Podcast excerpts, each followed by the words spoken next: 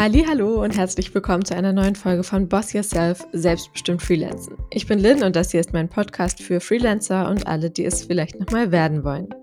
In dieser Folge geht es darum, wie du als Freelancer richtig eine Bewerbung schreibst, beziehungsweise worauf du dabei achten solltest. Viel Spaß!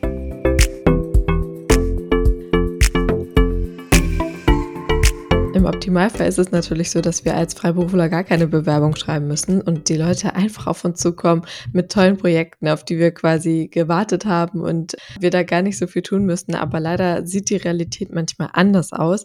Und äh, gerade wenn du zum Beispiel auf der Suche bist, gerade nach neuen Aufträgen und vielleicht ein bisschen eine dünne Auftragslage hast oder was ändern möchtest bei deinem Kundenstamm, Bock hast auf neue Projekte, dann wirst du wahrscheinlich nicht drumherum kommen, mal eine Bewerbung zu schreiben. Und weil die ja ein bisschen anders äh, doch gestaltet sein sollte als die Bewerbung eines Festangestellten, schaue ich mir heute mal an oder erzähle dir heute mal ein bisschen was darüber, was in eine Freelancer-Bewerbung rein muss und wo du den Fokus drauf legen solltest. Vorab aber nochmal kurze Werbepause und zwar für Coro, den Sponsor der heutigen Folge. Coro ist ein wahnsinnig großartiger Online-Shop für haltbare Lebensmittel und ähm, ich habe gerade eben wieder darin rumgestöbert und kann mich kaum entscheiden, womit ich meinen Warenkorb dieses Mal fülle. Also es gibt da wirklich wahnsinnig leckere Nussmuse, die ich auch wirklich täglich esse. Aber ich bin auch ein riesiger Fan von dem Grüntee. Da habe ich immer noch mein erstes Paket von vor einem Dreivierteljahr und da ist immer noch was drin, obwohl ich jeden Tag davon trinke, weil es einfach ein super praktisches Großpaket mit einem Kilo war. Das hat den Vorteil, dass weniger verschickt wird und man seltener nachbestellen muss. Das finde ich irgendwie einen ganz coolen Ansatz, äh, auch wenn natürlich alles in wirklich großen Paketen kommt, aber dafür bestellst du dann auch nicht so häufig. Also schau mal rein in den Koro Online-Shop, da findest du mit Sicherheit auch was, was deinem Gusto entspricht und mit dem Code LIN sparst du 5%. So, jetzt schauen wir aber mal. Bei Freelancern, äh, da ist es ja so, wenn wir uns um etwas bewerben, um ein Projekt oder eine längerfristige Zusammenarbeit, dann kommt es ja zum einen darauf an, was wir für Kenntnisse mitbringen, also ob wir überhaupt dafür qualifiziert sind, äh, welche Referenzen wir haben, also mit welchen Kunden hast du vorher vielleicht schon zusammengearbeitet, in welchen Projekten und natürlich auch ein bisschen auf die Person. Je nach Berufsfeld, was man da so macht, variiert das natürlich, wie stark es da auch auf die Persönlichkeit ankommt.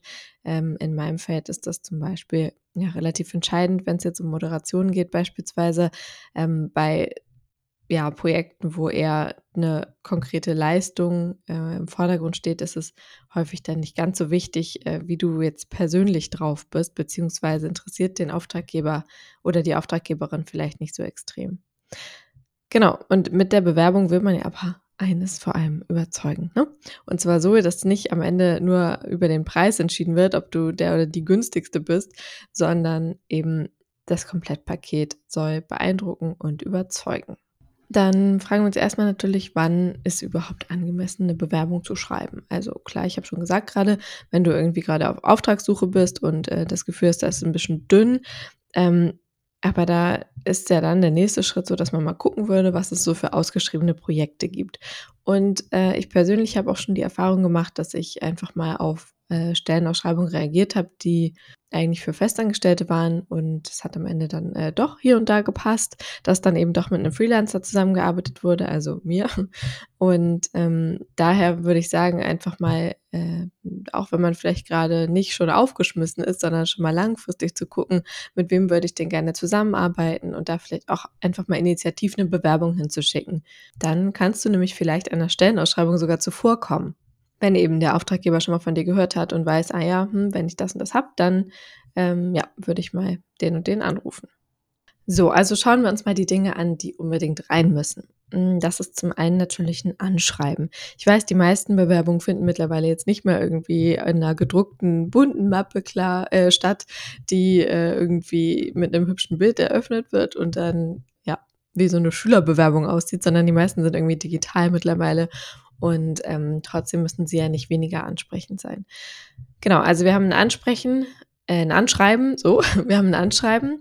Ähm, dann sollten natürlich deine Referenzen drin sein und ähm, das kann auch gemixt sein mit deiner Vita, also weniger ein klassischer Lebenslauf, sondern eher so ein Referenzenlebenslauf. Also starten wir mit dem Anschreiben. Das Anschreiben ist tatsächlich relativ ähnlich wie bei einer klassischen Bewerbung um ein festes Arbeitsverhältnis, sag ich mal. Ähm, da geht aber trotzdem so ein bisschen die Tendenz dahin, dass du natürlich das rausfilterst, was relevant ist für den Auftraggeber. Also da es ja häufig um kürzere Projekte geht und nicht um eine jahrelange Zusammenarbeit, äh, ist ja auch konkret eine bestimmte Fähigkeit wahrscheinlich gefragt oder ähm, ja, meistens ist es ja eine Fähigkeit oder irgendwas, was du leisten kannst für den Auftraggeber. Und äh, das sollte bei deinem Anschreiben wirklich immer an erster Stelle stehen, dass du deinem potenziellen Auftraggeber damit zeigst, dass du ihm helfen kannst oder ihr ein konkretes Problem zu lösen, das er oder sie nicht alleine lösen kann, wofür die Person dann entsprechend auch eben einen Freelancer engagieren möchte. Genau, dann ist es natürlich extrem wichtig, dass im Anschreiben rauskommt, welchen Hintergrund du hast. Also was qualifiziert dich eigentlich konkret für dieses Projekt oder diese Zusammenarbeit? Ähm, da kann man tatsächlich dann auch entweder eine Aufzählung machen oder das auch vielleicht äh, mit, einer, mit einer Tabelle nochmal lösen oder so, so eine Bullet-Point-Tabelle. Ähm, dass du da einmal konkret auflistest, welche Skills hast du eigentlich? Also welche Programme kannst du benutzen? Welche Fortbildungen hast du gemacht? Ähm, was sind deine vor allem Hard Skills, Soft Skills, je nachdem natürlich, wie wichtig deine Person dabei ist, interessieren wahrscheinlich ein bisschen weniger bei einem Freelancer, denn du wirst möglicherweise ja remote arbeiten, also ist es vielleicht auch nicht so wichtig, ob du jetzt teamfähig bist, weil du vielleicht gar nicht im Team arbeiten wirst. Da geht es dann halt darum, ganz genau hinzugucken, was ist das eigentlich für eine Stelle und was von meinen Fähigkeiten, meinen Soft Skills und Hard Skills ist hierfür jetzt konkret wichtig. Was du da an der Stelle auch unbedingt mit einbauen solltest, ist so eine kleine ähm, Kurzfassung davon, warum du dich denn dafür interessierst und auch Lust hättest, Motivation mitbringst, an diesem Projekt zu arbeiten. Also warum bist du überhaupt daran interessiert? Nur weil es Geld dafür gibt und du damit irgendwie Aufträge hast? Oder hast du wirklich ein Interesse daran, an diesem Projekt mitzuarbeiten und deinen Teil dazu beizutragen? Man muss ja immer im Kopf behalten, dass da Menschen sitzen, die äh, genau darüber entscheiden, ob du jetzt Teil des Teams bist, äh, vorübergehend Teil des Teams bist oder nicht. Und äh, dementsprechend äh, ist es auch voll in Ordnung, da mal auszudrücken, was du persönlich damit einbringen würdest, welche Ideen du vielleicht hättest und vor allem, dass du dich gerne ähm, ja persönlich mit den Personen darüber unterhalten würdest. Also ist ja jetzt kein Bewerbungsgespräch im klassischen Sinne, als dass du da jetzt dich um eine langfristige Zusammenarbeit bewerben musst, aber ja irgendwie schon. Und ähm, gerade wenn man jetzt im Moment dann doch viel remote stattfindet und so, man vielleicht gar nicht äh, unbedingt die Zeit hat da oder die Möglichkeit hat, vor Ort zu erscheinen, dann sollte man doch irgendwie mindestens den Satz mit reinbringen, dass man sich freut, die anderen vielleicht mehr digital kennenzulernen oder persönlich, wenn es möglich ist. Ähm, da führt kein Weg dran vorbei und es sollte dann auch ähm, ganz klar nochmal so gesagt werden. Also genau, du schreibst ähm, natürlich auch, wie du es kennst, so an Anfang, woher du die Informationen hast über die Stellenausschreibung und so. Und ähm, was auch immer du da im Detail schreibst, das brauche ich dir, glaube ich, nicht nochmal erzählen, wie genau man ein Anschreiben äh, von der Basis her schreibt. Aber im Großen und Ganzen solltest du dabei immer äh, drei Dinge im Kopf haben, nämlich wie löse ich hier die Probleme von meinem potenziellen Auftraggeber? Bringe ich ihm das rüber oder ihr? Welchen Hintergrund habe ich? Was, äh, warum bin ich qualifiziert für das Projekt? Und warum habe ich auch Lust darauf? Und warum möchte ich da gerne mitarbeiten? Ja, und dann kommen wir zum Lebenslauf. Ähm, da ist es dann wirklich so ein bisschen ähm, tricky, dass du da schaust, dass du nicht alle deine Projekte, die du in den letzten 10 oder 15 Jahren gemacht hast, da reinklatscht, sondern dich auch wirklich genau mit der Stelle oder mit dem Projekt auseinandersetzt, um dass du dich da bewirbst und schaust, was passt denn wirklich genau hierzu, welche meiner Projekte haben hier Überschneidungen, wo habe ich besonders gut performt. Das muss auch nicht unbedingt chronologisch geordnet sein, sondern kann auch wirklich nach der Wichtigkeit für deine Qualifikation und deine Karriere geordnet sein. Also da wirklich schauen, dass du den ja, denjenigen, der das dann liest, nicht überforderst mit allem Möglichen, was du jemals gemacht hast, sondern wirklich die Projekte raussuchst, die zeigen, hey, ich hab's drauf, ich kann genau das, was ihr da sucht. Ja, und äh, ganz wichtig, wenn du eine Bewerbung schreibst, ist es ja so, dass du davon ausgehen kannst, ziemlich sicher, dass die Person, die sie liest, dich online mal auschecken wird, ja. Also Ähm, das wird ein interessierter Auftraggeber ja auf jeden Fall tun, online mal auf LinkedIn oder Xing oder vielleicht auch Instagram gucken, auf deine Website natürlich gucken.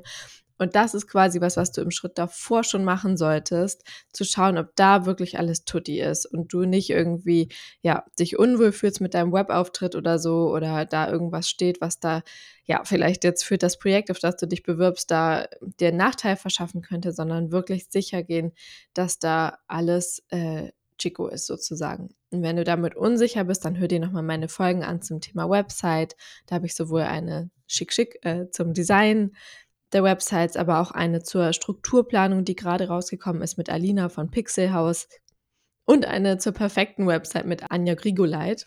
Und äh, die kannst du dir auf jeden Fall alle nochmal anhören, wenn du irgendwie noch ein bisschen Bauchweh hast mit deiner Website. Und wenn du dir unsicher und wenn du dir unsicher bist, was genau in die Bewerbung mit rein soll, falls es nicht so ganz genau definiert ist, dann schadet es ja auch wirklich nicht, da einfach mal nachzufragen, eine kurze Mail zu schicken oder mal durchzuklingeln. Das ist sogar gut, wenn du die Möglichkeit hast, weil die Person ja dann schon mal von dir gehört hat und du irgendwie schon ein bisschen mehr im Hirn der Person drin bist, als wenn nicht. Da einfach mal vorher nachzufragen, so wäre es denn auch möglich, sich als Freelancer zu bewerben oder ich habe die und die Ausschreibung gesehen, hätte total Lust. Da wollte ich mal fragen, was sie gerne, in welchem Umfang sie gerne eine Bewerbung hätten. Ähm, das ist zum Beispiel auch bei mir der Fall, schickt man da ein Showreel mit, also will man jemand direkt ein Video sehen von Moderationsproben oder reicht das quasi, wenn die sich auf der Website was angucken? So geht man schon mal auf diejenigen ein, die das dann später auch äh, lesen werden. Ja. Genau, so viel dazu in Kürze. Du kannst das natürlich in den allermeisten Fällen online verschicken. Achte darauf, dass da keine komischen Tippfehler drin sind, keine Formatierungsfehler, wirklich nichts, was negativ auffällt. Also schick's lieber noch mal einer befreundeten Person oder so ähm, oder einer Kollegin, Kollegen, äh, die das einmal kurz checken, ob da wirklich sich auch alles öffnen lässt und ähm, keine komischen zerschossenen Dokumente da sind. Und dann kann es auf jeden Fall losgehen. Und in die Mail übrigens, in der du das verschickst, musst du nicht nochmal das ganze Anschreiben reinschreiben. Das ist ja auch immer so ein bisschen tricky, wenn man das per Mail verschickt. Was schreibt man dann in den eigentlichen Mailtext noch rein? Ähm, da würde ich sagen, fass dich kurz, äh, pack die wichtigsten Infos rein, hinterlass einen freundlichen Eindruck, lass deine Signatur natürlich drunter und äh, der Rest steht dir dann im Anschreiben und muss sich nicht nochmal doppeln. Ja, ich hoffe, dass ich dir mit dieser kurzen und knackigen Folge ein bisschen äh, Support geben könnte, falls du dich gerade mal wieder auf irgendein Projekt bewirbst oder vielleicht ganz am Anfang stehst und noch gar nicht, noch gar keine Projekte hast und jetzt die ersten Bewerbungen schreibst, dann hoffe ich auf jeden Fall, dass ich dir damit helfen konnte und ähm, ja, du ein bisschen klarer weißt, was eigentlich genau in so eine Bewerbung äh, reingehört, beziehungsweise worauf es ankommt.